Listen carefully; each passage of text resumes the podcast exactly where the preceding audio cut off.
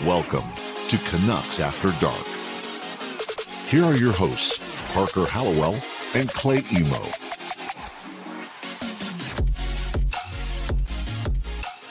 Good evening, Vancouver. 10 p.m. here on Wednesday, August the 4th. It is the first real week of downtime in the off season, so we've got a lot of time to try to fill tonight. As always, joined by my wonderful co-host Canuck Clay. How are you doing on this fine Wednesday night? Parker, I'm in a really good mood always because we get to hang out at least once a week. But um, I'm off work for a couple weeks. I've written my final exam, so I am loving life right now. And I see you are too. I saw a tweet with like two dozen packages of Skittles in one of your backpacks. You got to always be prepared. I'm going up. I'm going up on a little vacation uh, for the weekend oh. here, and you got to be you got to be prepped for anything. And that anything is going to be me being very snacky. Uh, so Skittles are going to be on the agenda.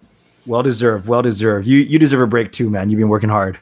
Yeah. Um, so we've got uh, a bit of things to talk about tonight, but over the last four weeks or so, it's been very busy in the hockey world. Uh, we had expansion draft, we had real draft, we had free agency, uh, a bunch of stuff happened. So we haven't had a lot of time to answer your questions at the end of our shows. Usually we would take about 10 minutes and do that. We've basically not had time to do that. So that's going to be a big part of today's show, especially with the Canucks uh, not really having a ton of news this week. Uh, so the first half, maybe a little more than half of the show, is topics we have planned out as we usually do but uh, have some questions ready for us later on in the show if you want. Uh, and if you're listening to this after the fact, if you're listening uh, to the YouTube VOD or in the podcast form, well, maybe next time come join us live at 10 p.m. on Wednesday nights. At least for now, Wednesday nights. We'll get to that later uh, over on YouTube. Uh, just search Canucks After Dark. You will find us there. Uh, Clay, where do you want to get started tonight? Well, I was just thinking because I know we're going to talk about Wednesdays a bit later, but we've done Wednesdays for the past month. A lot of Canucks news and NHL news has broken on Wednesday. But really, when I look at the the week that was Parker, I think the one main uh, aside from waiting for contracts for Pettersson and Hughes, I think the one the one thing that sticks out to me is uh, our newly acquired center from Dallas, Jason Dickinson, filing from for salary arbitration. Now, I'll start this off, and then you can jump in, and we'll kind of go from there. Absolutely this is not anything to f- for us to freak out about. This is a normal course of business. Is basically whenever a restricted free agent and a team hasn't come up with a deal by a certain date, and we don't worry because last year there were about 26 of these players that filed for arbitration, and only one, Tyler Bertuzzi, only one of those cases actually got to arbitration. The other 25 times, the team and the player came up with some sort of deal. It does put a little bit of pressure on both sides to to negotiate, but the good thing also about this one is it's not like we're going to walk in a room and say, Jason Dickinson, you're not that good of a player, and this is why you only deserve 2.2.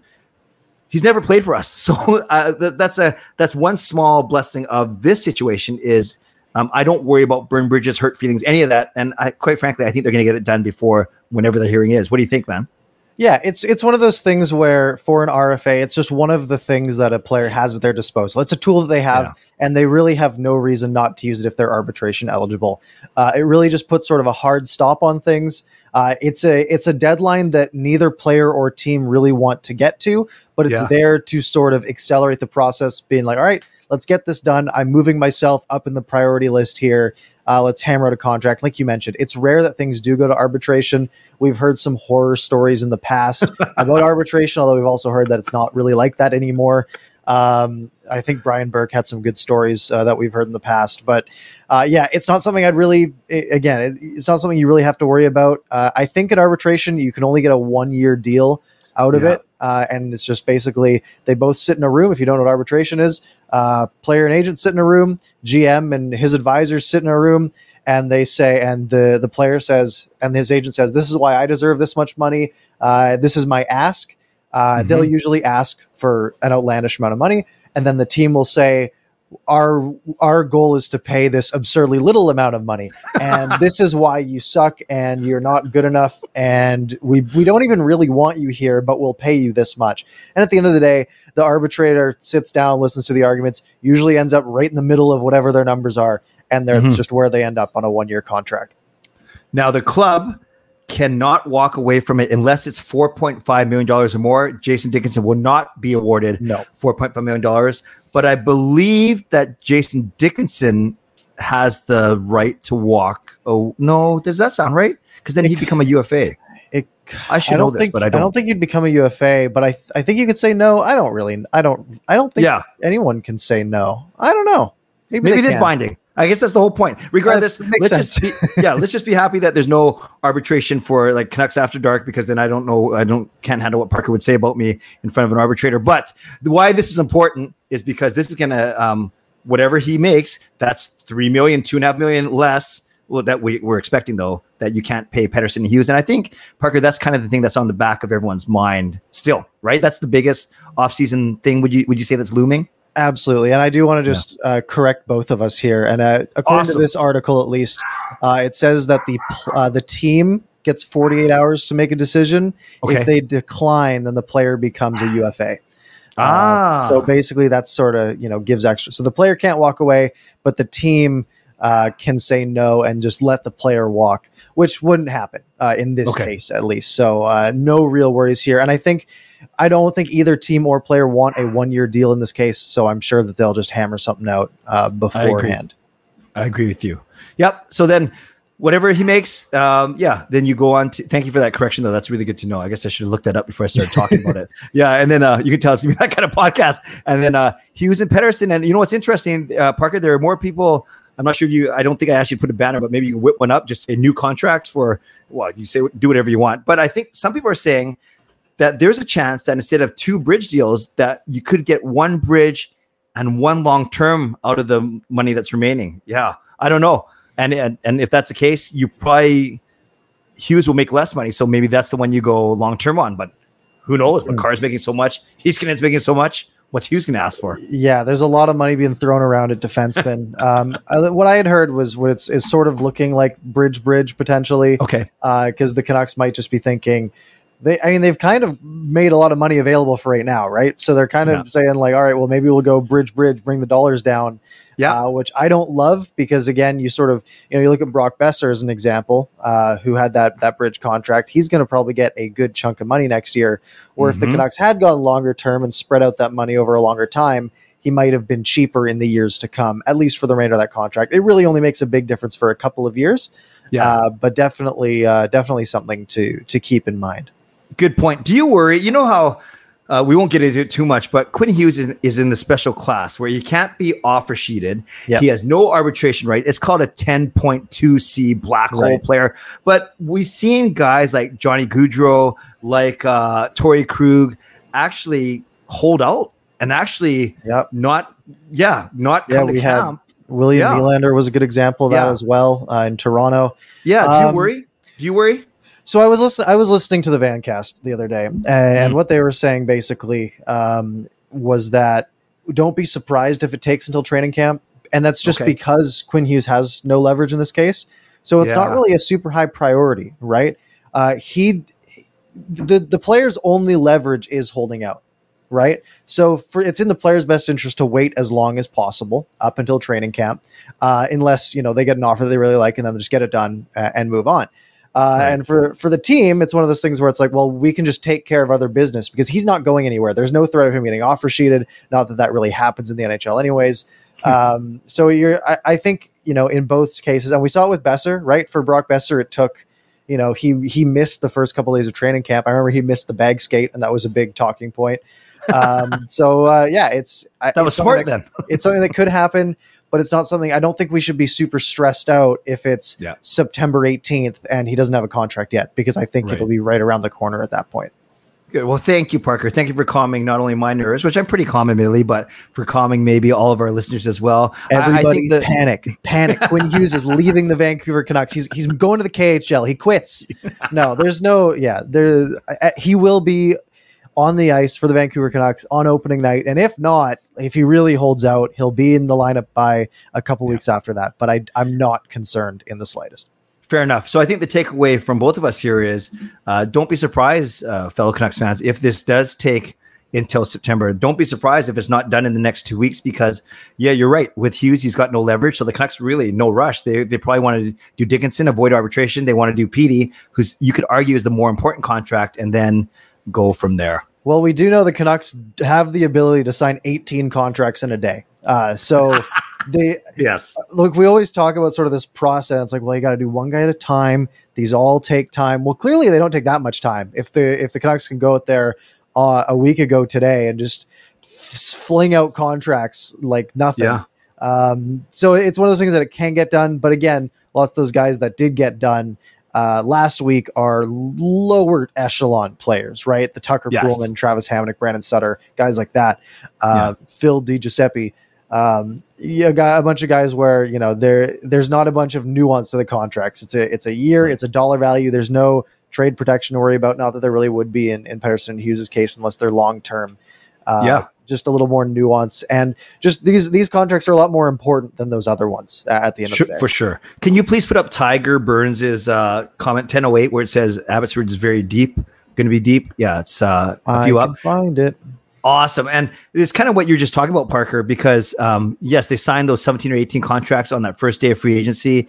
But what was fascinating, and I want to plug one of your videos from this week, which I thought was excellent, where you compared what this roster might look like this season to the bubble, the one that one that just made it to playoffs about a year ago from now, a year ago today, basically. And one thing that, aside from getting into you know the, the top players, is we seem to be a lot deeper. Like your your seventh, eighth defenseman this year it's a battle between Juolevi, Schenn, and Hunt, like actual in Schenn and Hunt, actual NHL players, as opposed to got who knew who knew what we'd have to who they had to pull up uh, last year. So I liked the video, so I want to plug that, but I want to also say, kind of agree with what Tiger said, is that with all these guys who have actually flirted with pros. Uh, we're gonna have a much more competitive team in Abbotsford this year. Absolutely. And the only the only issue with that is the Canucks have a lot of these, you know, depth guys. They Yeah. just don't have that real higher end to Mm. uh to that. They just they sort of have a lot of four to eight guys, it feels like, uh, and not a lot of one, two, threes. Um, but the depth is good, and hopefully we see it every year with the. Uh, I guess I'll get rid of this.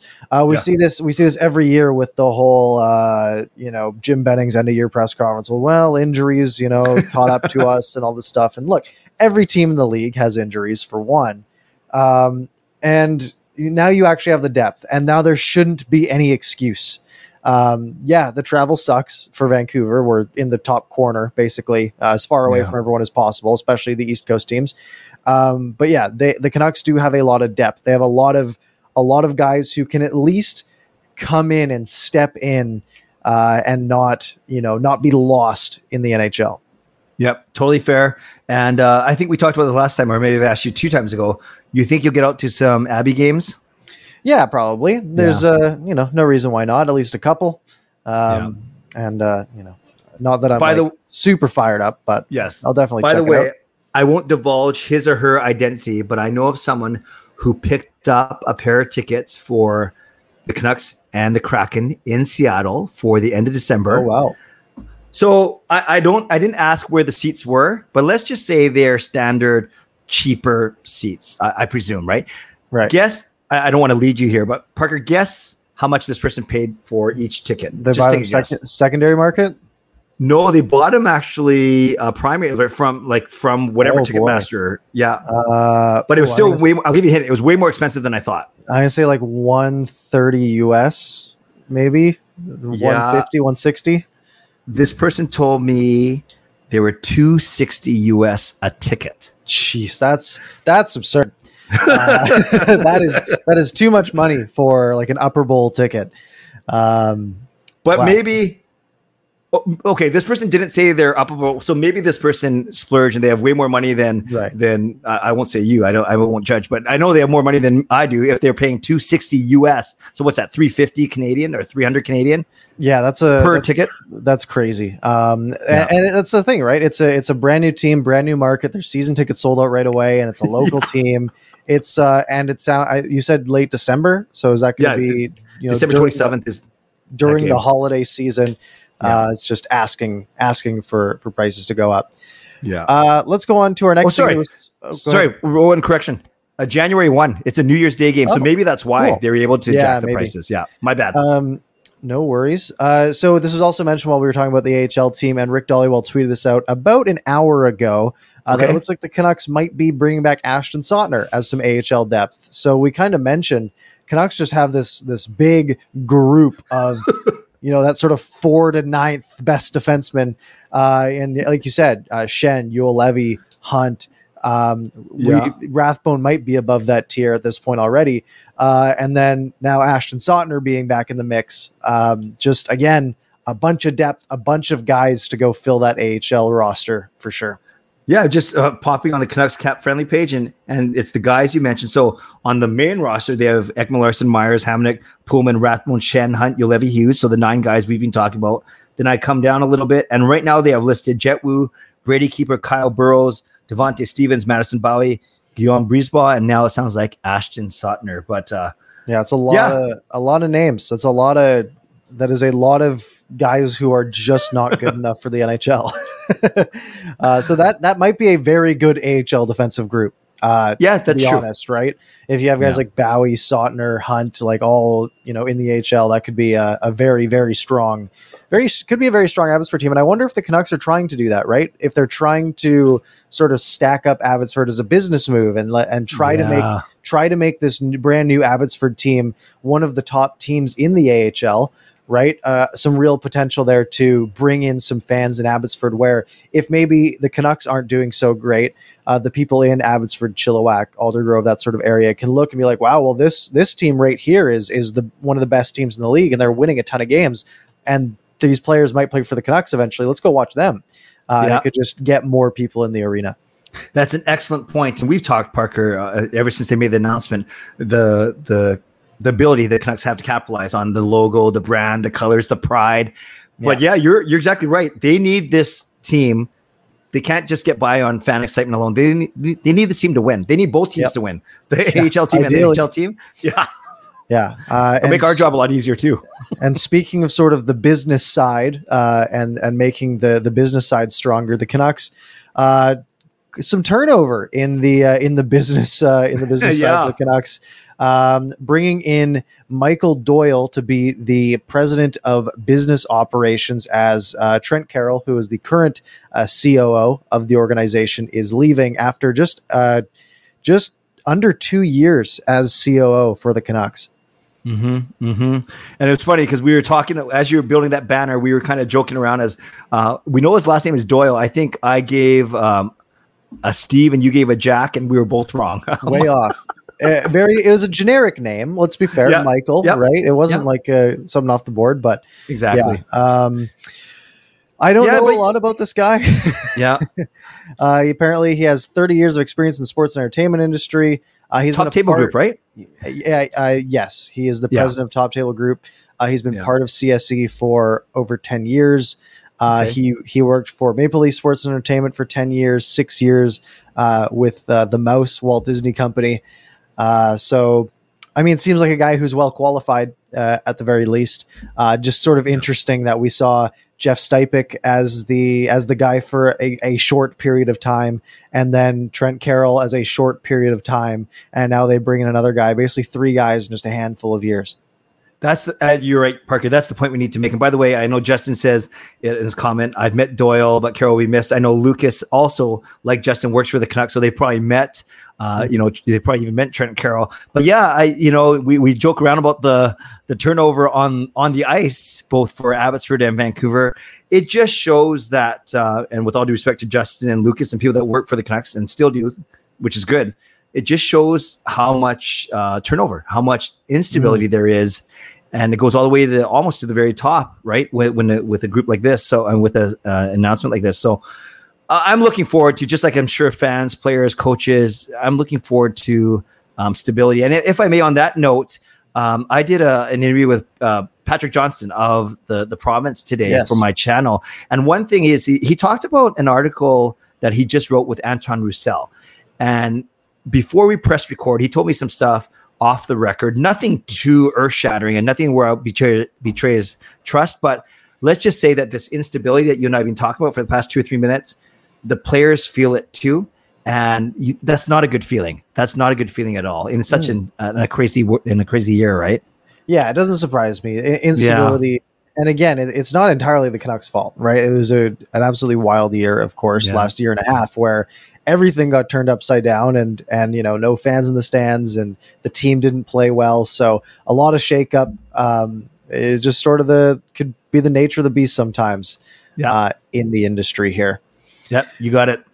All right, let's go. Uh, let's do the last thing that's directly Canucks related. I just wanted to mention this because someone posted this on Twitter and it kind of shocked me. But uh, Quinn Hughes is the longest tenured Canucks defenseman right now. After Alex Edler left, um, every defenseman on the Vancouver Canucks roster has been with the team, at least that has a contract right now, has been on the team for less time than Quinn Hughes, who has not been with made- the team for long. Yes, Quinn Hughes makes his debut uh, for five game, you know, run in April of 2019, and that makes him the longest te- at two years and four months. He is the longest tenured defense. That is Yeah. wild, Parker. Talk about turnover. I mean, it's uh, the, I, we I, mean, we've mentioned for the last couple of years that when the Canucks defense has been bad, we keep saying they can't come back with the same defense. They just they got to change something. Well, I mean, it took two years, but everything is different. Um, everyone that was on the Canucks defense previously is not, uh, and not saying that they've necessarily gotten better. Uh, You know, guys like Tanev and Edler gone, uh, obviously huge pieces that are now with Calgary and LA. Um, but it is a a whole new defense that is going to be unpredictable going into this season, right? We can look at the analytics, we can look at how these players played previously, like Ekman-Larsson, uh, like all these guys, and we can sort of draw conclusions. But we don't know, right? We don't know how they're going to work together. We don't know how they're going to, if they're going to be motivated by a new team. There's so many variables brought in here, uh, especially this offseason with the amount of shakeup there's been, uh, Yeah. that it, it is hard to predict. No, it's it's crazy. And as you talk about that, Parker, I'm just scanning through the forwards names in my head. Is Bo Horvat drafted 2013 the longest tenured Canuck? Like obviously Brandon Sutter is older than him, played more years in the league, but as a Vancouver Canuck, can you think of anyone that's been on the roster longer than 20 when He- Horvat he- started in 2015? definitely is the oldest, uh, like the longest tenured Canuck. Yeah. Just look at the list. There's no one else here close. Yeah. Um, unless wait, Thatcher Demko was drafted the next year, right? The following year. Yeah. Or, Yeah. And it So, yeah. started a little, yeah. And Wow. he started later, of course. Interesting. Uh, well, hold on. No, no, no. Roberto Luongo is still on the cap. so, so let's not get too far ahead of ourselves here. Thank, yeah, Uh, thanks for reminding me. Appreciate it. The longest tenured Canuck, who the Canucks were not his latest team. Yes. Uh, very, very Ridiculous. interesting for sure. Uh, and then a couple other things that are semi Canucks related. Alex Burrows, uh, former Canucks legend, really, Um, signing a three year coaching extension with the Montreal Canadiens. Uh, so he is continuing his rise up the ranks in that organization. Yeah, you um I presume not, but I'd love to hear your opinion. Are, are you surprised at all at how well he's adapted to coaching? A little bit. I mean, it's it's a Mm-hmm. rise that was really quick. Um, I mean, he was playing just a couple of years ago, right? Yeah. Uh, like really not that long ago, but he got into coaching and he went straight to the AHL, and then right away, you know, there was some turnover uh, in the Montreal organization, uh, and uh, that allowed him to sort of step up. And I guess he impressed uh, the brass there, guys like Bergevin, uh, Yeah. and he is just uh, he's climbing the ranks, and he could be a head coach uh, pretty soon, really.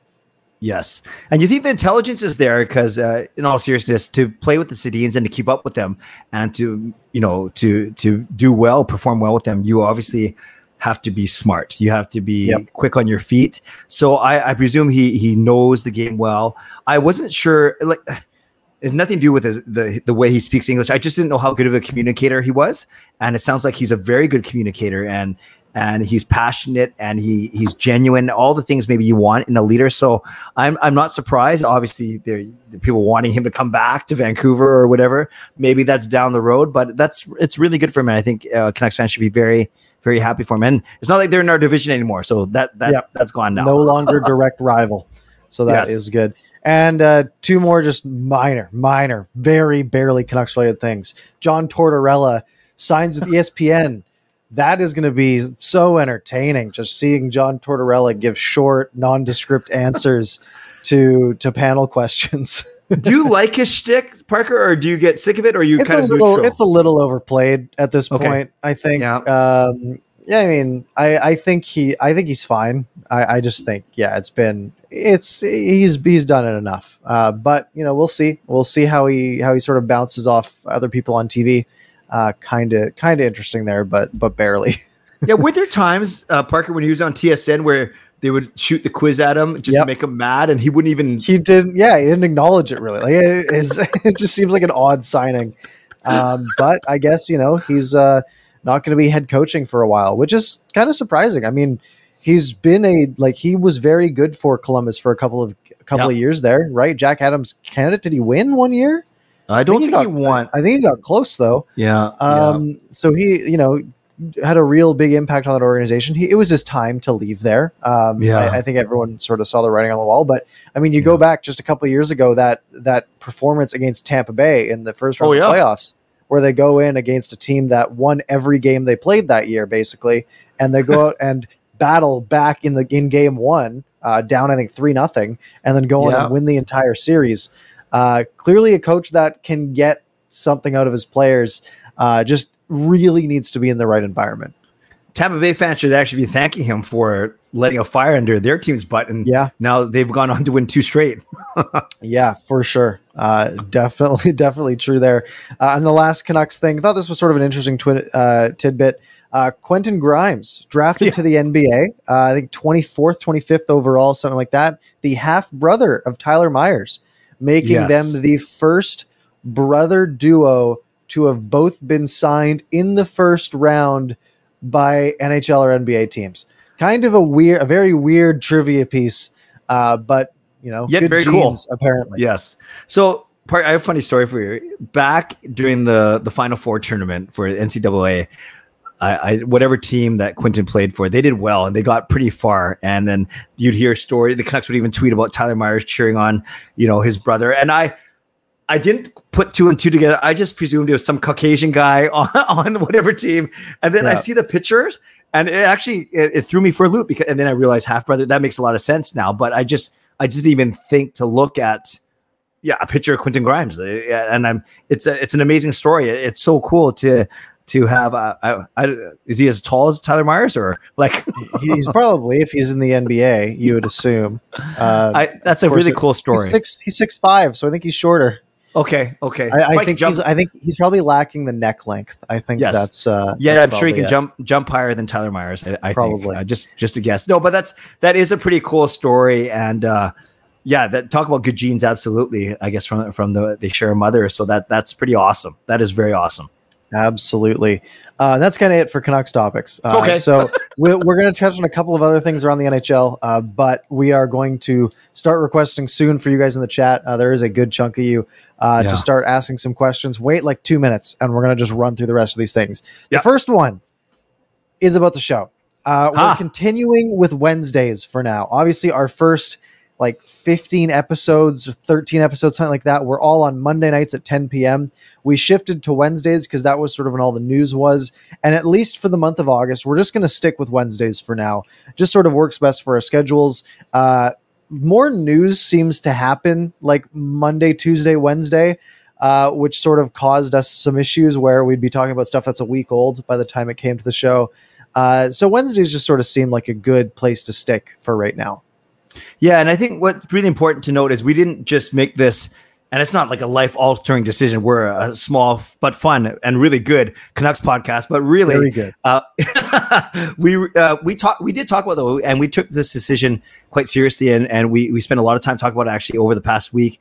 But whether in terms of our personal lives, our, our professional lives, and just as Parker said, the flow of news and just the the own rhythms of our own energy in our own lives and even looking quite frankly at the Canucks schedule. Less games on this day more games on this day whatever it may be this is what we're going to stick to and, and we think it's going to work and we hope that you guys come along. But sh- truly shoot us some feedback. If there's enough of you saying oh man this stinks i can monday's way better we, we want to hear that. But right now we, we feel that this is right and we, we technically we're, we're starting it now but we started it back in july.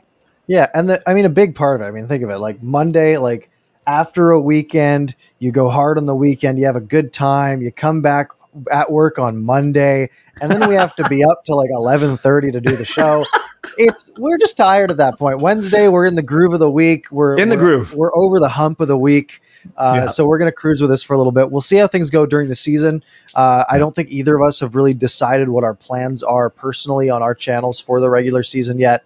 Uh, Yeah. So we'll see how that sort of works out. Uh, but for right now, sticking with Wednesdays at least for August. And I will give a shout out to Parker. Parker, as you know, he's the brain. He's the he's the the brain behind this Canucks After Dark machine. But he also um, gets up way earlier than I do. So he he admittedly, uh, well, he not admittedly, he is doing a solid for us, basically for me, because uh, man, I'm just hitting my prime at 10:30 at 11 p.m. you, you are used to it. All of your streams have always been about 10. Uh, I remember, I still remember that phone call when we first discussed the show, and you were Yeah. like, you were like, how about 10? Like- I was like, all right, that's fine. Uh, and it's a good time. There's not much competition. Uh, you guys are up late anyways. We're, we're just maximizing it here. That's awesome. Thank you, man. All right, let's go on to some other NHL stuff. Uh, we'll touch on these all for about a minute each, uh, sort of cruise Sure. through them. First one, um, some news in San Jose. Evander Kane Oh, um, some controversy, some some Pete Rose esque controversy uh, on the gambling side. Um, basically, his in his words, soon to be ex wife, uh, which is a heck of a quote. Um, Yeah. saying that uh, basically he's been gambling a ton, which we kind of knew, but then also gambling on his own NHL games. Um, now, again, this isn't confirmed. The NHL was very, very quick to launch an investigation into this, um, of all things, is all I'll say. Um, but they uh, they jump right into it, and uh, if this is something that turns out to be true, uh, he could. I mean that that would just be it. I think uh, for Evander Kane. Yeah, I, I, we don't want to spend too much time on this because there's there's a lot of allegations, nothing proved yet. Da da da. Right. But it's not a good look. You're you're right. It's not a good look. We've heard now reports of teammates not wanting to play with him. Not ha- we've heard of him voluntarily taking a, a break from the Hockey Diversity Alliance. Right. So there's just not a good look at all. And um, this isn't going to do anything for the people listening, but for those people watching, that's a picture. Oh, which way am I going here? So that's my son Sean with Evander Kane. Evander Kane did come into yes, and come to the bowling alley once. So that was from a couple years ago. But I, I'll tell you one interesting story. You guys know that my first cousin Dusty, um, two years in the Winnipeg Jets organization, then four years in LA, then one year in the KHL. In his two years in Winnipeg, right when they're done, I actually asked Dusty about Evander Kane. And I asked him what was his attitude like. And remember, this is six, seven, eight years ago. And I, I won't say too much, but Dusty basically told me a couple of stories and hinted to me that uh, back then even his teammates didn't like him because of Not the his- most positive yeah, exactly immaturity. Yep. So no surprises, unfortunately. Yeah, but just uh, some little scoop there for for our viewers, Parker. Yeah. And if more info comes out on that, we'll break it right away as long as it's on a Wednesday. Yes. Uh, moving on to the next one that we'll touch on uh, Jack Eichel and his agents turning up the heat on the Buffalo Sabres organization. This was wild, and I highly recommend you look up the statement if you haven't seen it already. Uh, really, just a scathing review from his agents um, on the way this, the Buffalo Sabres have conducted themselves in the whole Jack Eichel surgery uh, saga. Uh, wh- whose side are you on on this one? Parker, all I know is if we ever need agents, I want to have Jack Eichel's agents as our guys because they, they, Yeah. they'd get us something good. Now, Amelia, I didn't read through the whole thing. Are they basically taking uh, issue with Buffalo's handling of his injury? Right. So basically, the way things Okay. work in the CBA is the team doctor has the final say on what gets done. So Okay. Jack Eichel can go get a second opinion. As my light goes out here, uh, Jack Eichel can go get a second opinion uh, Yeah. from another doctor, and then he can take that second opinion back to the team doctor, who can then say, "Nah, we don't like that opinion," uh, which is kind of what's happened here. Jack Eichel uh, has uh, I think disc problems in his uh, in his back. Uh, basically, there's two options. One is a replacement, which is what his doctor recommends, and one is a fusion, which is what the team doctor recommends. Uh, the Hmm. team doc or the the doc Jack Eichel's doctor then went on 31 Thoughts uh, with Elliot Friedman, uh, talked about all of these things on why this is the right move on a player of, of his age. If he gets the fusion surgery, he will need another one before his career is over, and another one later on in life. Uh, and so sort of just the best for Jack Eichel. Meanwhile, I think the Buffalo team doctor is looking at that and saying, well, it's a little more risky of a procedure. We want him to be healthy and playing for us and having more trade value, and not really looking out for the person first. Uh, is sort of what I gathered from it. Okay. Um, so it really looks like uh, the the team doctor who, at the end of the day, can, like sort of gets you know um, the the notes on on what lane to be in from the upper management potentially. Um, it's just sort of a, it's a weird way the CBA works. Uh, it's gonna hurt his trade value even more, uh, and he clearly wants out of there. the way you and thank you Parker for that explanation. The way you explain it, you, you'd think that Jack Eichel's doctor would be more objective and truly want the best for him. And as you said, the team doctor is likely balancing a couple of competing narratives. Not his fault, but they're the team's probably telling him, you know, do everything you can to to get him playing for us. Yeah, that's tough. That's tough because you know it's easy to say this is more than hockey, right? You got to put things in perspective. All those things because this is their livelihood. This is their chance to make money. This is what they've trained for all their life. So, but when I when I hear myself speak, you you'd like to think that you do what's best for the person first at the risk of your franchise. And I, I saw Lucas has just fold the Sabres franchise. Yeah, they're they're they're a dog's breakfast for sure. There's so much wrong there, and there was all they were also in the news with their ownership this week, um, trying to basically wanting new arenas for both the Bills and the Sabers, but it has to be 100% taxpayer funded, and all these things. And it's just like there, there's so much bad PR around Yeah. this organization right now, and for good reason. Uh, it is deserved bad PR because this team just nothing has gone right for Buffalo in a long time, except for getting the first overall pick. But Yeah. who knows how that's going to go? A couple times, yeah. Yes. Uh, let's go to the next one here. David Krejci. Uh, Yeah. Basically just calling it, uh, which was surprising because I think he's still really good. I, I want to just check his point total point totals here Sure. uh, from last year, but he had uh, pulling it up, pulling it up. He had uh, 44 points in 51 games this year Wow. um, for Boston. Uh, always, you know, basically like a three quarters of a point per game player. Uh, only 35 years old, uh, but he has Mhm. decided to leave the Boston Bruins, of which he's a very big part of, and they're Yeah. still trying to, you know, they're still trying to compete for a Stanley Cup right now. Uh, before you know Bergeron and Marchand are done, um, and he's just he's heading out, and I think it was mostly family reasons. I think he wants his kids uh, to grow up at, at home in the Czech Republic. Uh, so he said, "Look, I've made enough money. I've made a good enough impact. He's got a Stanley Cup, and he's gone." Yeah, uh, you make a really good point because I was going to ask you before you mentioned their names. He's kind of like the underappreciated Bruin because when I say to you, Parker, name me two Boston Bruin forwards, who are the two guys you mentioned? It's Bergeron like- Marchand every time. Exactly. And Krejci is kind of like this underappreciated, solid. You you just read his stats, 44 and 51. That's that's pretty that's pretty darn strong. And maybe after a crazy year and a half, he just wants more. Here's the maybe it's the the buzzword of our podcast tonight is stability. He just wants a more stable environment. You're right. He's made the money. He's won his Stanley Cup. Um, have they won one or two? Just one, right? Just one. 2011. Like they haven't they haven't won since then, right? No, they have okay, not. just, just making sure. Then I'd be doubly as sad. But yeah, uh, it, it makes sense that, uh, and and I I don't think it's going to be a mass defection, but maybe we're going to see more of these things in the next couple of years. Well, maybe not. We'll see. But um, a bit a bit of a surprise for sure. Yeah, and he, he's putting himself first, and you know what? Every right to do that, and it it really does make Boston worse. Like I, I mean, he was. I think he was just their. He was their two C forever, uh, Yeah. and him leaving a, a good two A center that puts up just a lot of assists really every year, um, and, and him leaving is going to be a big hole for uh, for Boston to fill. Um, and the last thing we've sort of touched on this insane defenseman market. Uh, Zach Werenski getting Wow. getting huge dollars. And again, another guy who hasn't been excellent lately. He's a good defenseman, uh, but hasn't been like lighting the world on fire. Six years, over nine and a half million dollars per year. I think a fifty-five million dollar contract or something like that. Actually, probably more than that. Um, but a ton of a ton of money. Oh, uh, and I, I think I listened to the same Vancast episode that you did. I think Thomas Drance talked about the fact that Werenski and Jones not the best comparable to Hughes because th- they're further down, and this is their third contract, Right. basically. They're right? UFAs mo- more yes. so.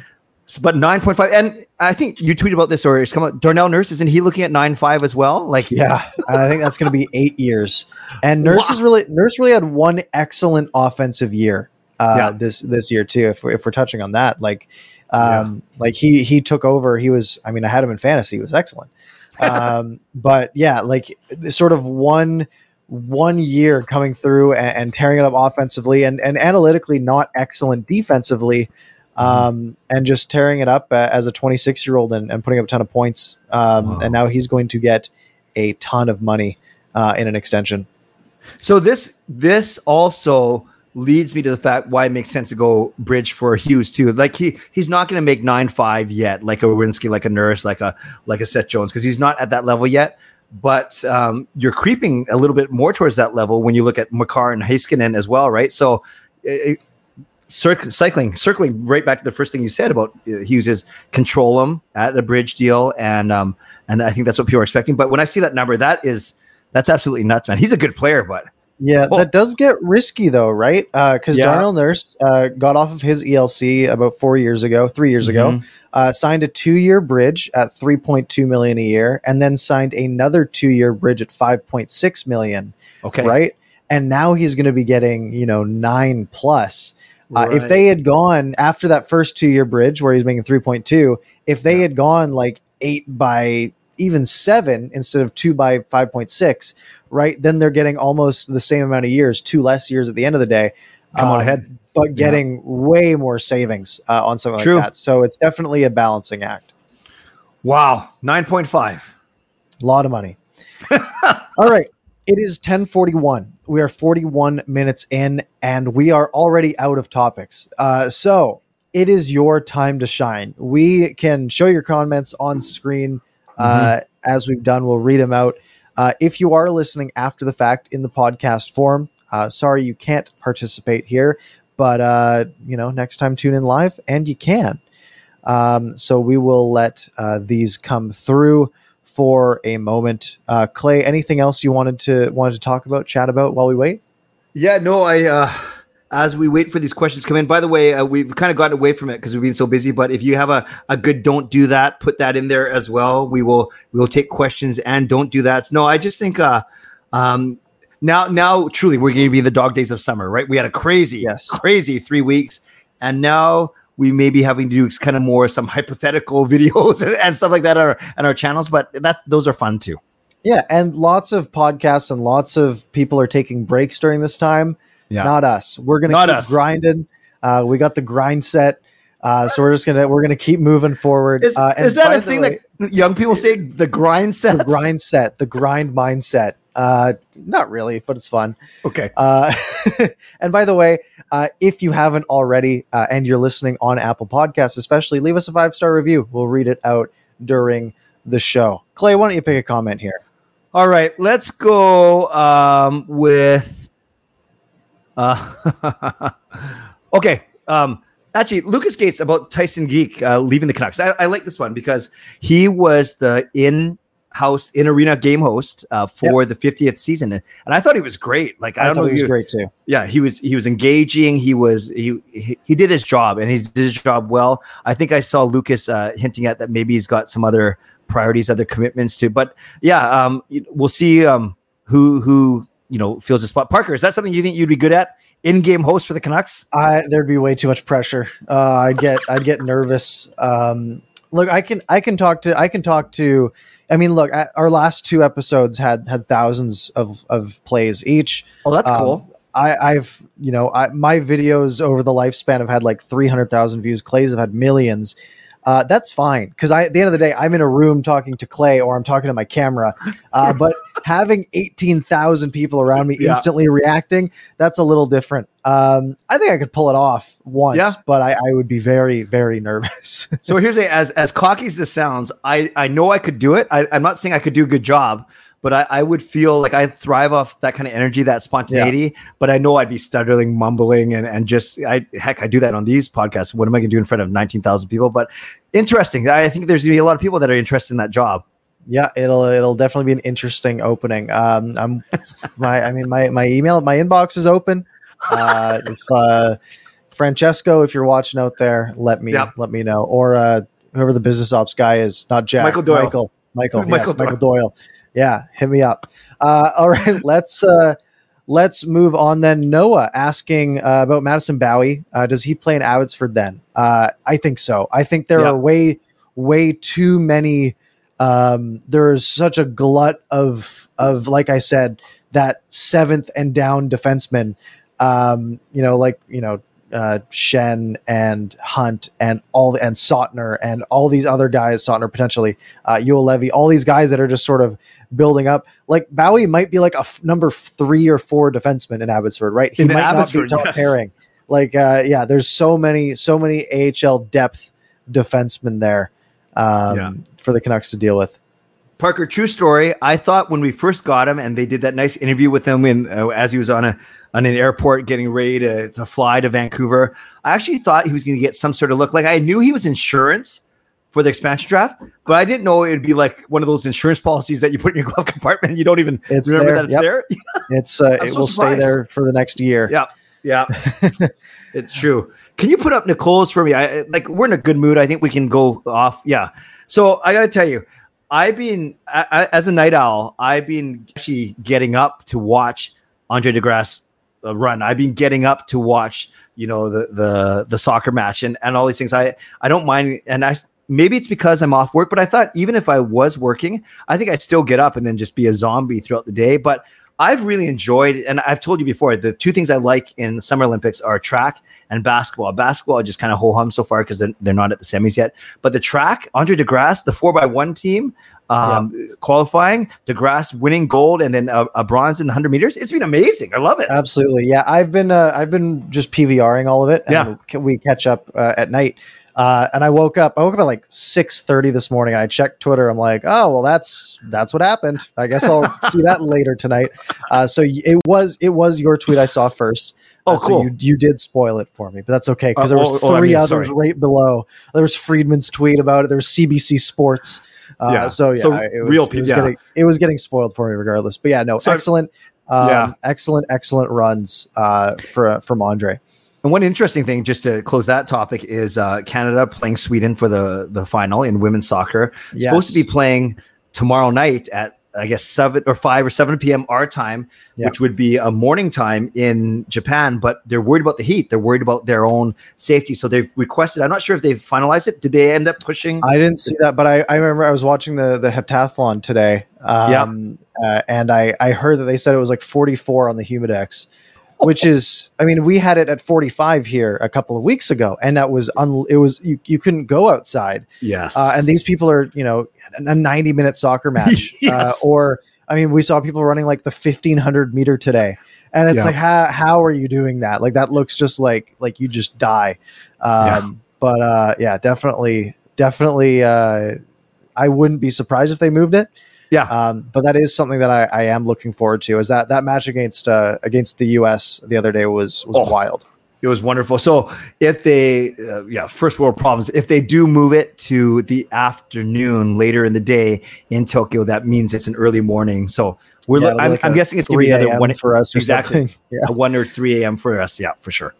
Yeah. Absolutely. Uh, do you want to pick another one here? I haven't really been looking.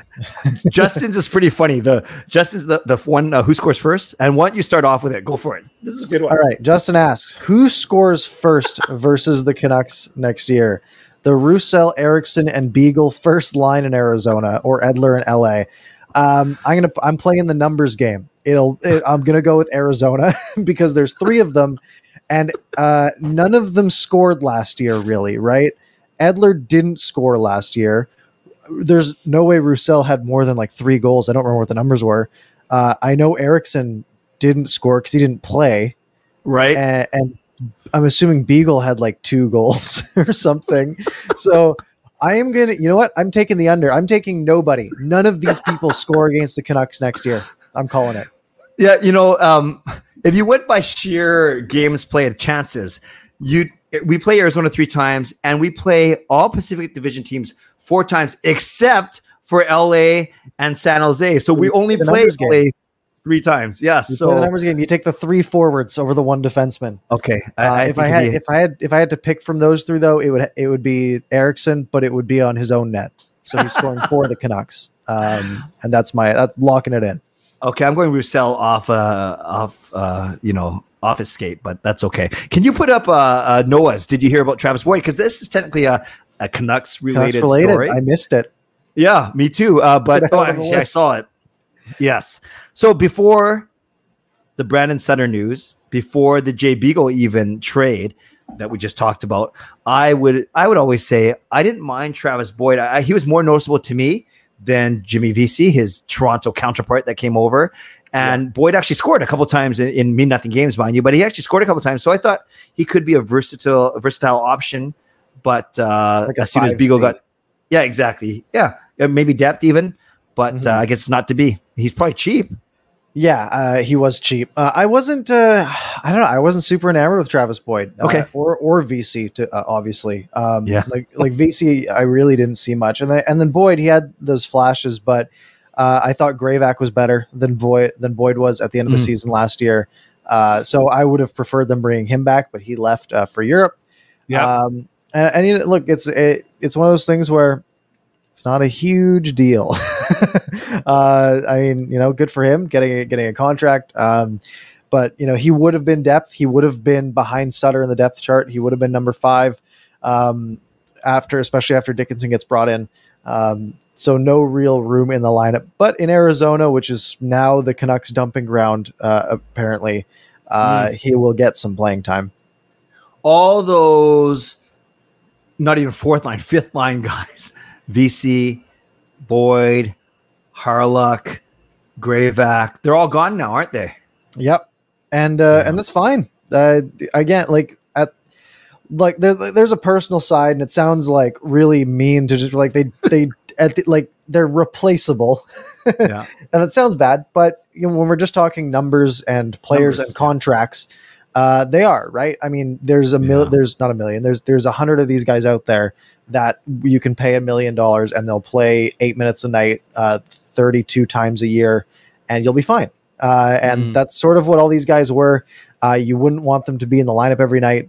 Um, and the Canucks have guys like this already, right? They've got Highmore, they've got Bailey, they've got MacEwen, uh, they've got uh, Motte's above that, obviously, uh, but Mhm. sort of that, you know, those guys at that caliber, that replacement level players, as the anal- the analytics side likes to coin them, because that's basically how it is.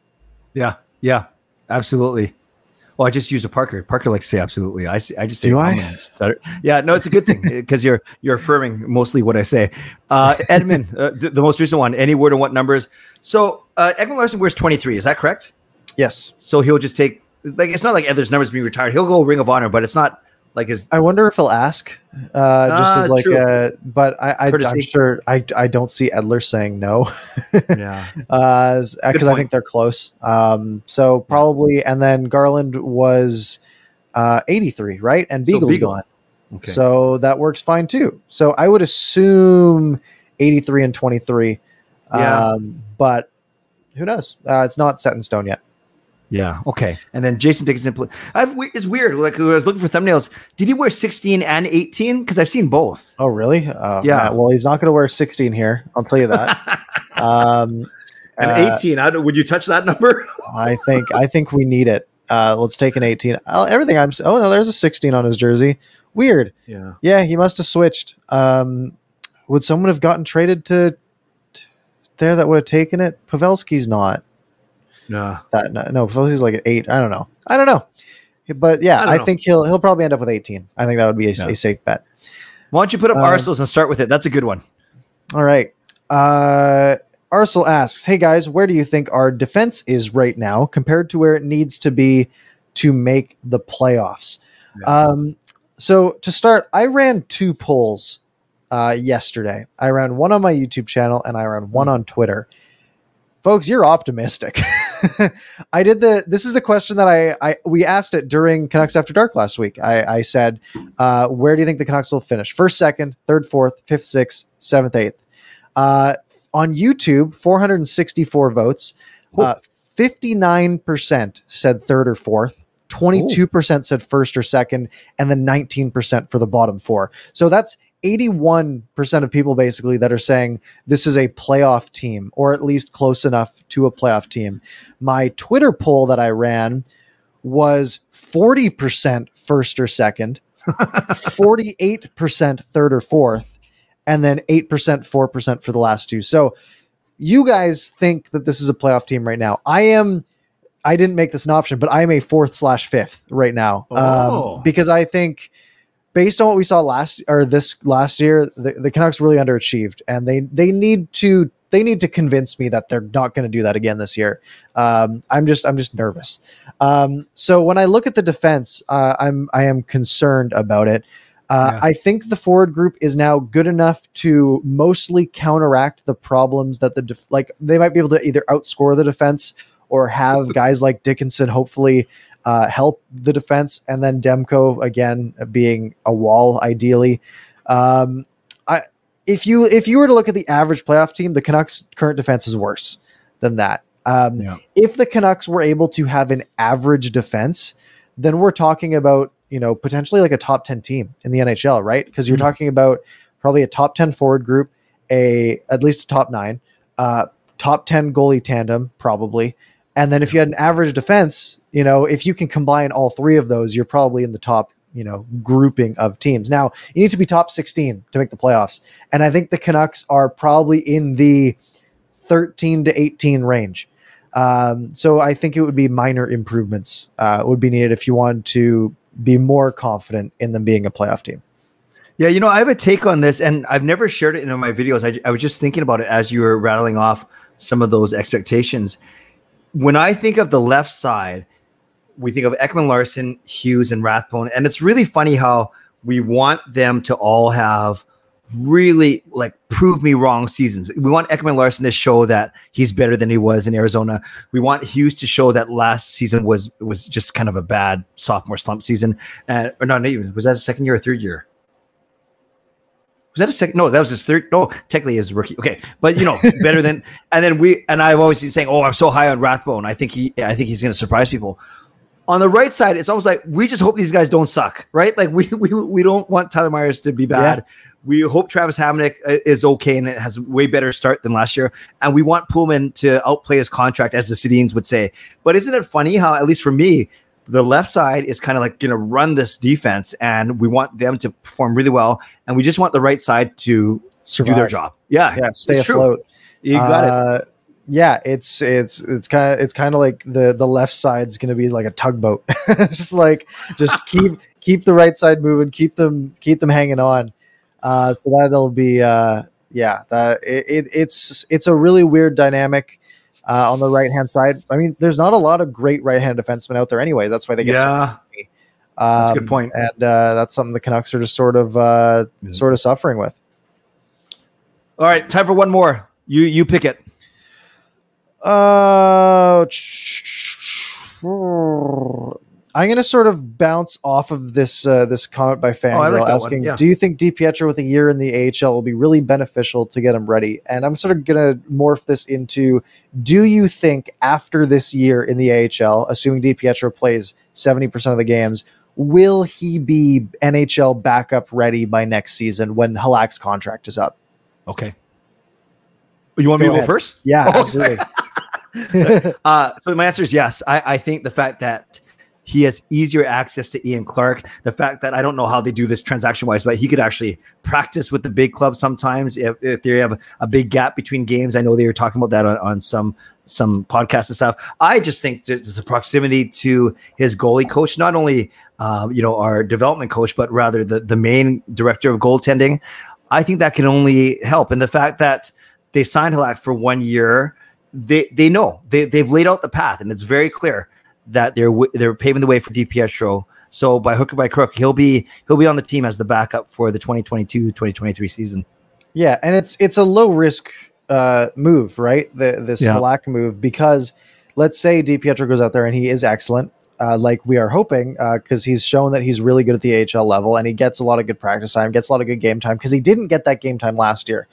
Um, so if he comes out and kind of puts up a dud of a season, well, you can still you can just go do another Halak, right? Go find another you know cheap guy for one year uh, as a stopgap. But if DiPietro proves that he's ready to go to the next level, um, which uh, I, I think he could, and I'm hoping he can, because uh, he does really look to have high upside.